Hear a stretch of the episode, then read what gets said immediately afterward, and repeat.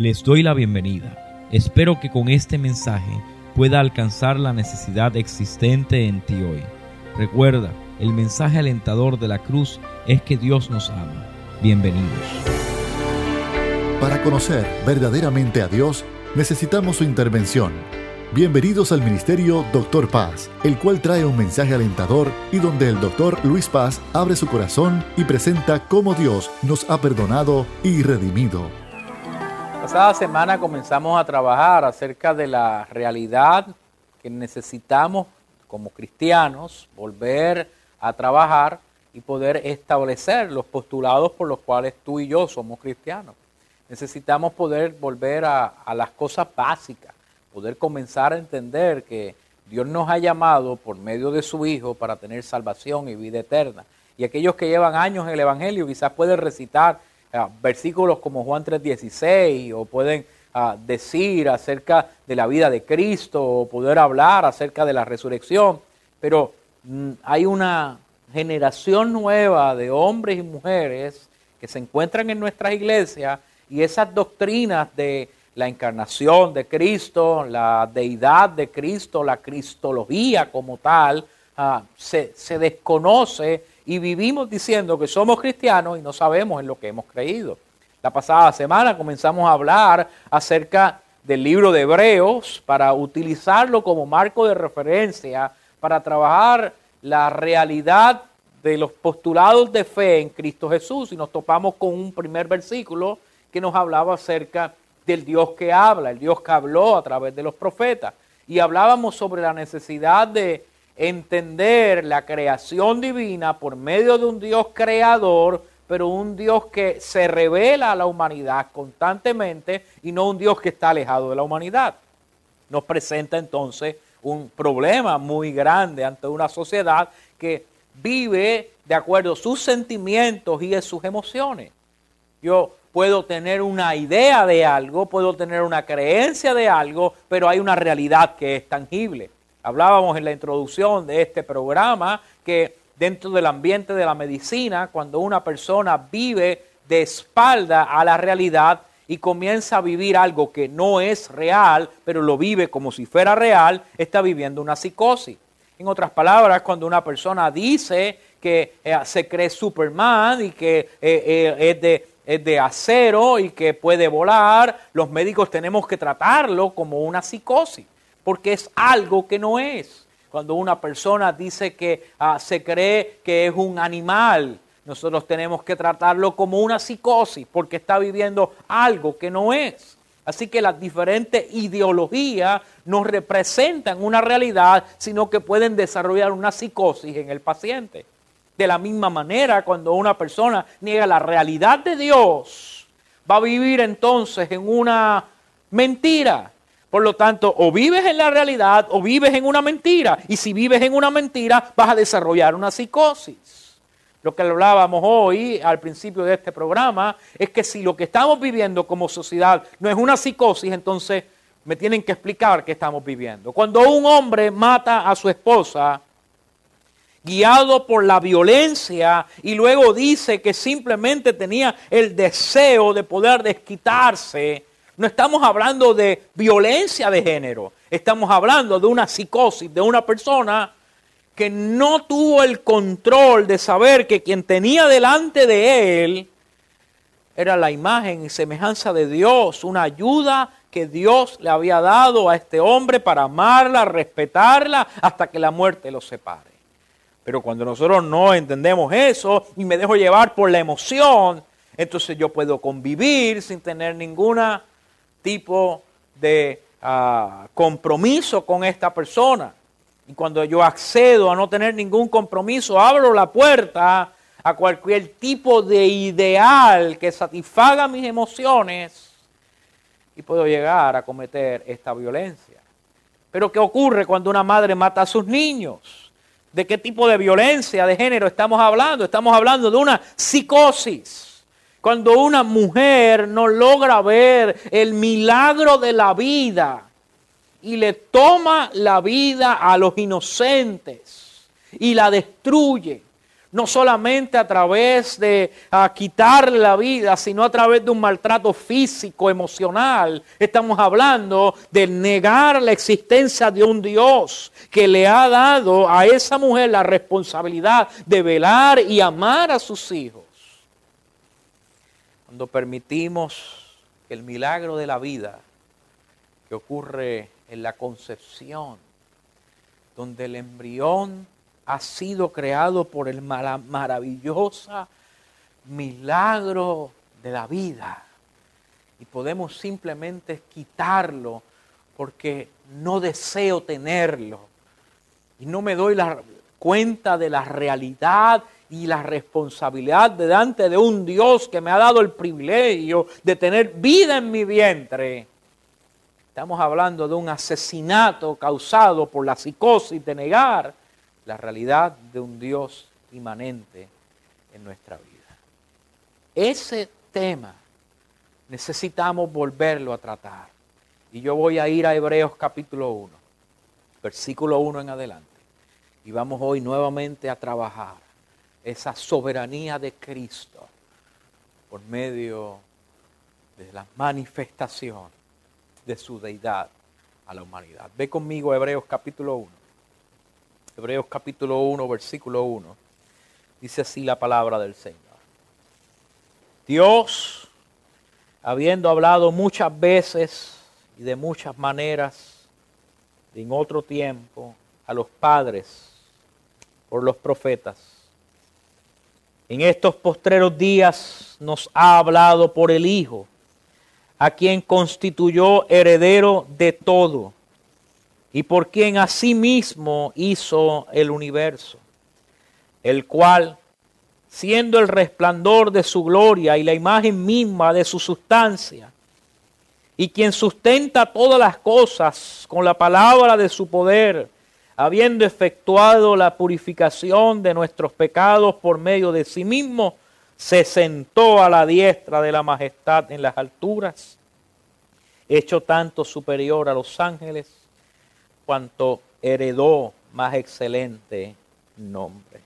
El libro de los Hebreos, tratando el tema de la inherencia de la vida de Cristo en el pueblo hebreo, comienza a establecer la revelación de Cristo como el cumplimiento de las palabras proféticas habladas desde el Antiguo Testamento hasta su culminación en Cristo.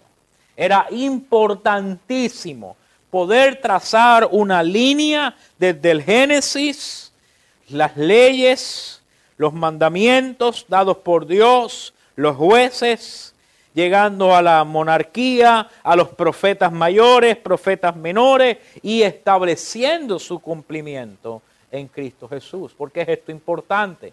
Porque Cristo no viene de la nada. Hay un plan perfecto que ha sido tratado, ha sido trazado por un Dios omnipotente, por una mente divina que tiene un plan y un propósito sobre la humanidad. Cuando yo miro estos textos que comienzan hablándonos de los postreros días y de los pasados días, acerca de los padres y los profetas, me está diciendo a mí la historia que viene desarrollándose, que tiene su conclusión en Cristo. El mensaje del Evangelio no comienza en Juan 3:16. Voy a repetir eso para que hoy podamos profundizar un poco más en la doctrina de la salvación. El mensaje del Evangelio no comienza con que de tal manera amó Dios al mundo en Juan 3:16. Esa es la conclusión, es el clímax. La manifestación de Cristo a la humanidad es el clímax de la historia. Es Cristo revelándose como el Cordero de Dios que quita el pecado del mundo. Pero la historia de la humanidad comienza desde el jardín del Edén. En el jardín del Edén, cuando los seres humanos pecan, Dios le dice a la mujer, ¿sabes qué? De ti yo voy a levantar una simiente de ti voy a levantar una simiente que ella va a aplastar la serpiente, ella la va a herir en el carcañar y ella le aplastará la cabeza. La mujer esperaba que desde su vientre se levantara aquella raíz que destruyera esa consecuencia del pecado en su vida. Desde ese momento se comienza a trabajar un plan de Dios revelado a la humanidad a través de los profetas y tiene su conclusión en la manifestación de Cristo Jesús. Este texto que vamos a leer me va a mostrar la soberanía de un Cristo que está desde el principio de la humanidad manifestando su amor por la humanidad. Los profetas hablaron de él. Las escrituras hablaron de él. Los salmos hablaron de él. Y hoy tú y yo tenemos que postrarnos ante la realidad de una historia que señala más allá de toda duda razonable que Cristo es el Señor. Queridos hermanos, escúchenme bien. Necesitamos entender que cuando yo hablo de el Cristo, hablo de Dios mismo encarnado. No hablo de un maestro, no hablo de un amigo, no hablo de un profeta. Es Cristo Jesús, Dios mismo, que se revela a la humanidad. Eso conlleva una responsabilidad impresionante. Porque si yo voy a negar la realidad, yo voy a darle la espalda a Jesús. Pero si yo le doy mi rostro a Él y me postro ante Él, entonces la realidad será parte de mi vida y yo comenzaré a vivir como lo que Dios ha trazado para mí desde el principio. ¿Y qué es eso? Versículo 2. En estos postreros días nos habla por medio de quién? Nos ha hablado por el Hijo. Por quien Él habla en estos postreros días, dice el autor de los Hebreos, nos habla a través de su Hijo. Voy a detenerme para que lo vayamos digiriendo. Este autor me está diciendo, en los pasados tiempos, Dios se reveló a los profetas, Dios se reveló a los autores bíblicos, Dios se reveló a cada uno de aquellos que fueron diagnosticando el camino. Ese camino señalaba a Cristo. Cuando Cristo llega, ahora todos los que van a hablar no van a hablar por su propia cuenta tienen que hablar a través de Cristo. Porque Dios no se va a manifestar en base a una cultura o a un pueblo escogido. Se va a manifestar a través del Hijo de Dios, que en Él son benditas todas las naciones de la tierra. Voy a detenerme porque yo sé que hay dos o tres que están mirando el televisor y no están comprendiendo. Cuando Dios le habla a Abraham para escoger el pueblo escogido, para desarrollar de él la nación santa, la nación de Israel, le dice, Abraham, sal de tu tierra y de tu parentela, ve a la tierra que yo te mostraré, porque en ti, o sea, en este pueblo, serán benditas todas las naciones de la tierra. La interpretación que se le dio a esa bendición abrámica es que en Israel, que Israel es el pueblo escogido. Y constantemente hablamos el pueblo escogido, el pueblo escogido. Pero el pueblo escogido para qué? El pueblo escogido para que a través del pueblo escogido viniera el escogido de Dios. Y cuando naciera el escogido de Dios, ya Dios no iba a hablar a través de las leyes de Moisés, sino que el cumplimiento de las leyes de Moisés están en Cristo. Entonces no es que las leyes de Moisés están abrogadas, es que yo como gentil puedo a través de Cristo insertarme en toda la promesa, en todo el plan de Dios porque ahora a través de Cristo Dios puede hablar también a mi vida. No hay manera en la cual yo pueda interpretar la Biblia si no es Cristo el que es el centro de mi corazón y el que interpreta cada asunto de mi vida en la Biblia. Vamos a verlo. La manera de yo ver el, Nuevo, el Antiguo Testamento tiene que ser a través de Cristo.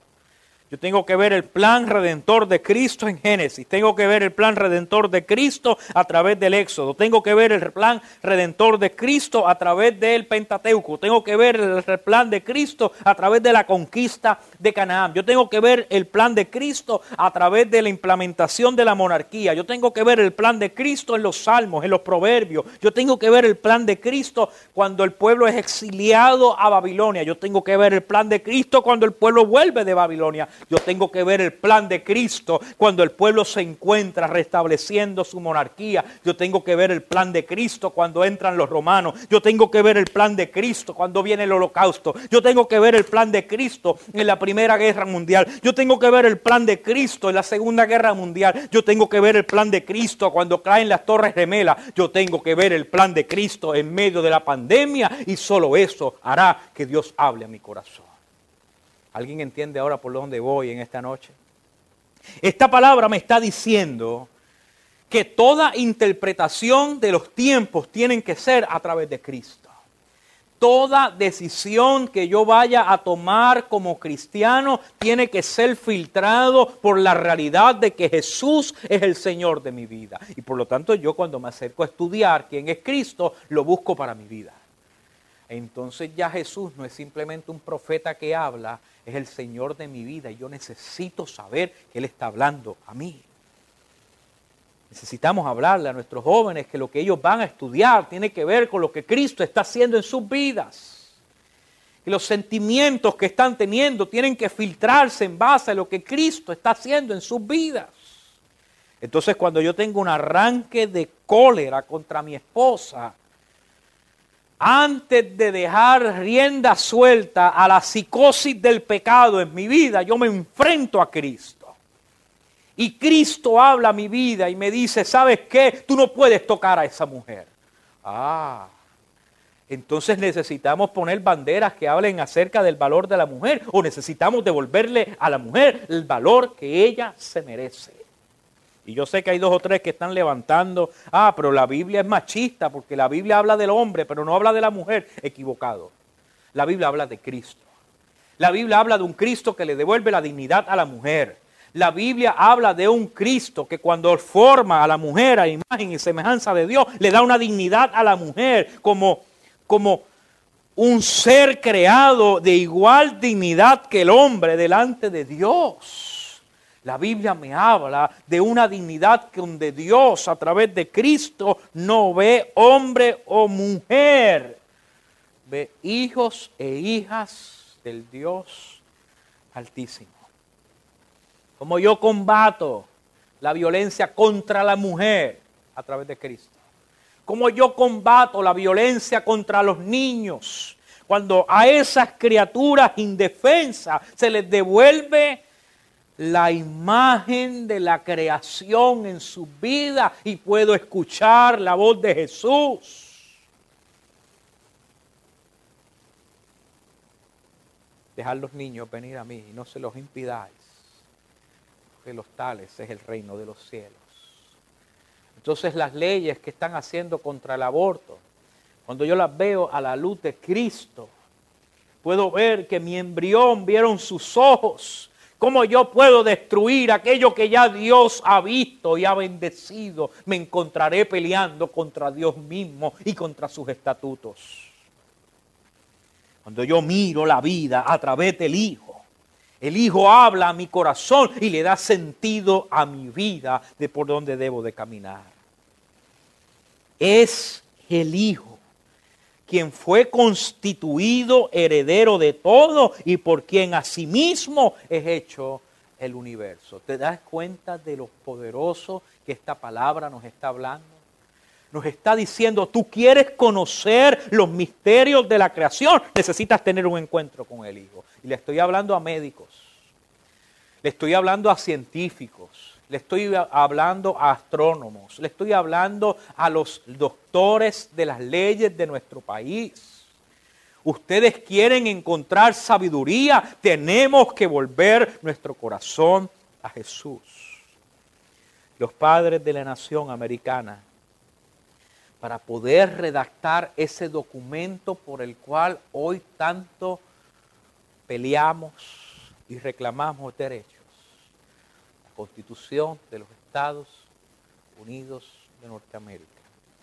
Los padres de esta nación, con sus imperfecciones, con sus debilidades, decidieron irse de rodillas a orar al Dios Todopoderoso para devolverle la dignidad al ser humano mirando a Cristo.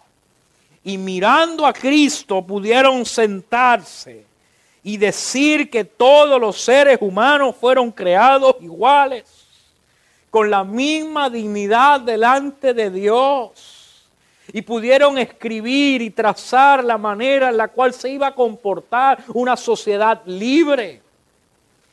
Y hoy le damos la espalda aquel que dio la inteligencia para poder escribir esa constitución y nos encontramos peleando contra ella misma, porque no podemos interpretarla como la vieron aquellos que al mirar a Cristo soñaron con una nación libre, no libertina, sino libre de la opresión del pecado en sus vidas. El racismo no tiene lugar cuando tú miras a Cristo.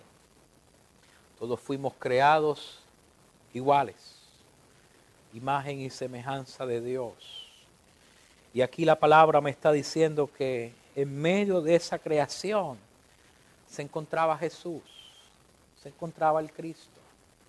Entonces, ¿cómo yo puedo hablar acerca de un inmigrante que no tiene la misma capacidad de decidir que el que vive en la nación, o que porque tengo un color de piel distinto, o porque hablo con acento o no hablo, soy distinto.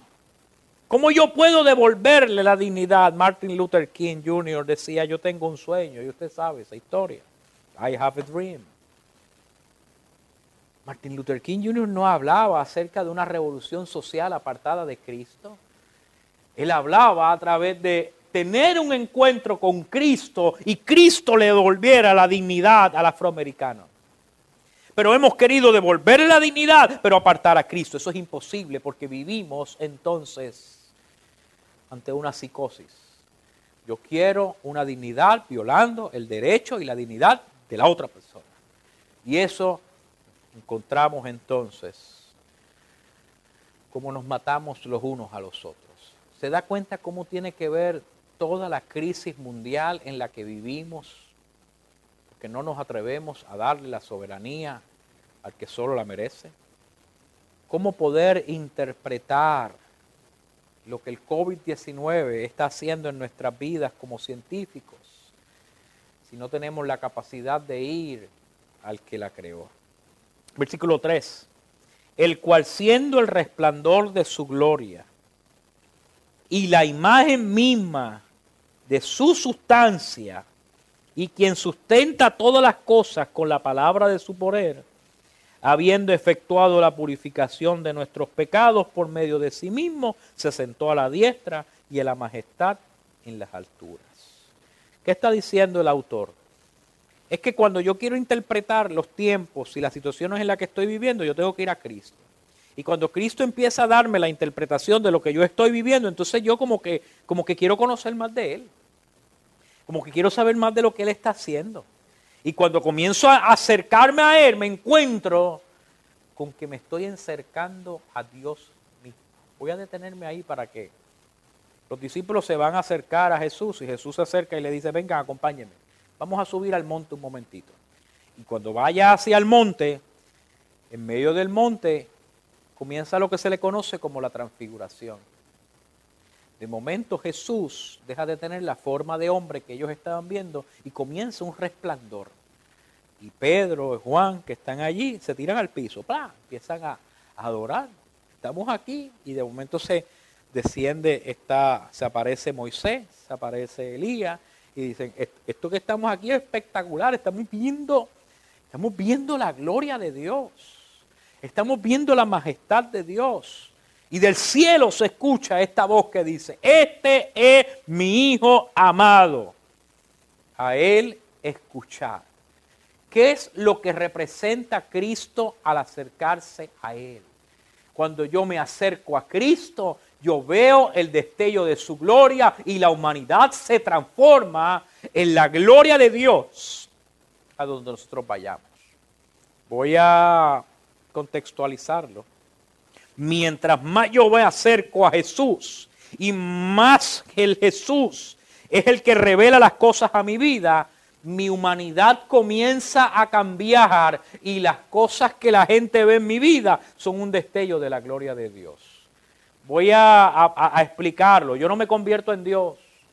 Yo sigo siendo humano, sigo cometiendo errores y sigo siendo purificado por Él. Lo va, lo va a seguir diciendo el versículo. Pero a medida que yo más paso tiempo con Jesús y la presencia de Jesús se hace real en mi vida, mi vida va comenzando a subir al monte. Y la gente que está alrededor mío, como yo estoy en la presencia de Cristo, el reflejo de su gloria se manifiesta en mi vida y ya no vivo yo, sino que vive Cristo en mí. ¿Y que usted cree que entonces van a ver en su vida? La gloria de Dios. ¿Cómo yo puedo ser una persona que la, la, gente pueda creer y pueda seguir? Yo necesito el reflejo de la gloria de Dios en mi vida. Y ahora lo que yo me pregunto, ¿no, ¿no fue eso para lo que fuimos creados? Cuando yo voy a Génesis, el hombre y la mujer fueron creados a imagen y semejanza de Dios. Cuando tú te miras en el espejo, tú ves la gloria de Dios en tu vida. Hay gente que ni siquiera se atreve a mirarse en el espejo porque se acuerda de las cosas que han hecho y les perturban. Viven con su mente manchada y su conciencia manchada. Cristo te hace libre del pecado. Cristo te hace libre del recuerdo. Cristo te hace libre de sentimientos destructivos que han venido a minar tu vida y a destruir tu identidad y tu valor. Voy a poder trabajar moviéndonos en lo que estamos viviendo hoy día. La dignidad de la mujer no se la da al hombre. La mujer tiene identidad y tiene dignidad porque es imagen de Dios. ¿Qué necesita la mujer? Un hombre. No, la mujer necesita a Dios. Y mientras la mujer tenga la dignidad por sí misma, no va a permitir que ningún hombre le falte el respeto. Pero por otra parte, el hombre no puede andar como una bestia por ahí. Lo que necesita es ser la imagen de Dios y poder ver en la mujer un vaso frágil y tratarlo como tal para poder unirse en la santidad del matrimonio y poder ser el reflejo de su gloria. ¿Entienden de lo que estamos hablando hoy? Entonces, como el matrimonio es la, la imagen de la gloria de Dios, porque representa la unión de Cristo y la iglesia, y eso es otro tema, los niños que nacen de ese matrimonio son niños sanos. Y levantamos culturas sanas. Levantamos culturas llenas de la gloria de Dios porque hemos restaurado el seno familiar y ahora en casa papá y mamá viven en armonía delante de Dios. Vamos a tener problemas y dificultades. Pero como Cristo es el centro y todos los problemas los vamos a ver en base a lo que Cristo hace en nuestra vida, que hace Dios, nos da nuevos espejuelos y nos permite ver a través de la palabra lo que nosotros somos como familia, tenemos dignidad el uno por el otro, hay un respeto mutuo el uno por el otro y nuestros hijos ven el reflejo de la gloria de Dios. ¿Qué hizo Cristo? Tomó forma de hombre, fue tentado en todo, se sometió al Padre, sometiéndose al Padre, recibió la aprobación del Padre, recibió la dignidad del Padre, crucificó este cuerpo de muerte y se le dio un cuerpo de gloria. Hermano, yo estoy deseoso por recibir ese cuerpo de gloria. Porque aquí lo que me está diciendo es que esa imagen misma es quien sustenta todas las cosas por la palabra de su poder. Y esa realidad en Cristo es la que sostiene la familia aún en los procesos de crisis y de dolor porque yo no me sustento en base a lo que yo puedo hacer, sino por la palabra que sale de la boca de Dios en mi vida. Y yo puedo mirar a mis niños y decirles, ¿sabes qué? Hija mía, nada nos va a faltar porque Él ha prometido que estará con nosotros todos los días hasta el fin del mundo. Es lo que sostiene a mis hermanos en Venezuela es lo que sostiene a mis hermanos en Ecuador, es lo que sostiene a mis hermanos y hermanas en Nicaragua, es lo que sostiene a mis hermanos y hermanas en, Irak, en Irán, en los lugares donde los persiguen, en China, en Corea del Sur. Queridos hermanos, hay gente que cuando vive esto están dispuestos a hundar la vida por el Evangelio porque han sido sostenidos por la mano y el poder que sale de la palabra debemos devolver. A depender de aquel que nos purifica cada día. Nos conforma cada día más a su imagen. La dignidad no la devuelve leyes que el gobierno pueda hacer. El gobierno tiene que volver su corazón a él para poder hacer leyes. que reflejen la gloria de Dios. Pero tú y yo como pueblo de Dios necesitamos volver a la identidad que Dios nos ha dado. Nuestros hijos tienen que saber que son hijos de Dios. Nuestras hijas tienen que saber que son hijas de Dios, creadas a imagen semejanza de Él, con un propósito. Sus vidas sean un reflejo de su gloria. Cristo le devuelve la dignidad al hombre y a la mujer a través del destello de su gloria, la palabra que sale de su boca. Padre, gracias la dignidad que nos das, el valor que nos das como hombres y mujeres tuyos. Bendice a mis hermanos, bendice a mis hermanas. Que la presencia tuya se haga real en sus vidas. En mi oración, Padre, en el nombre poderoso de Jesús. Gracias por escuchar al Ministerio Doctor Paz. Hoy día, muchas personas se preguntan cómo pueden obtener su salvación. Y a través de esos mensajes, presentamos el plan redentor de nuestro Señor Jesucristo. Mantente en contacto con nosotros. Si este mensaje de hoy ha impactado tu vida, visita Facebook y Twitter bajo Doctor Paz Ministry. Si tienes alguna petición o quisieras comunicarte con nosotros, puedes enviarnos un correo a drpazministry@hotmail.com. Este programa es una presentación de Ministerio Doctor Paz y permanece gracias a sus oraciones.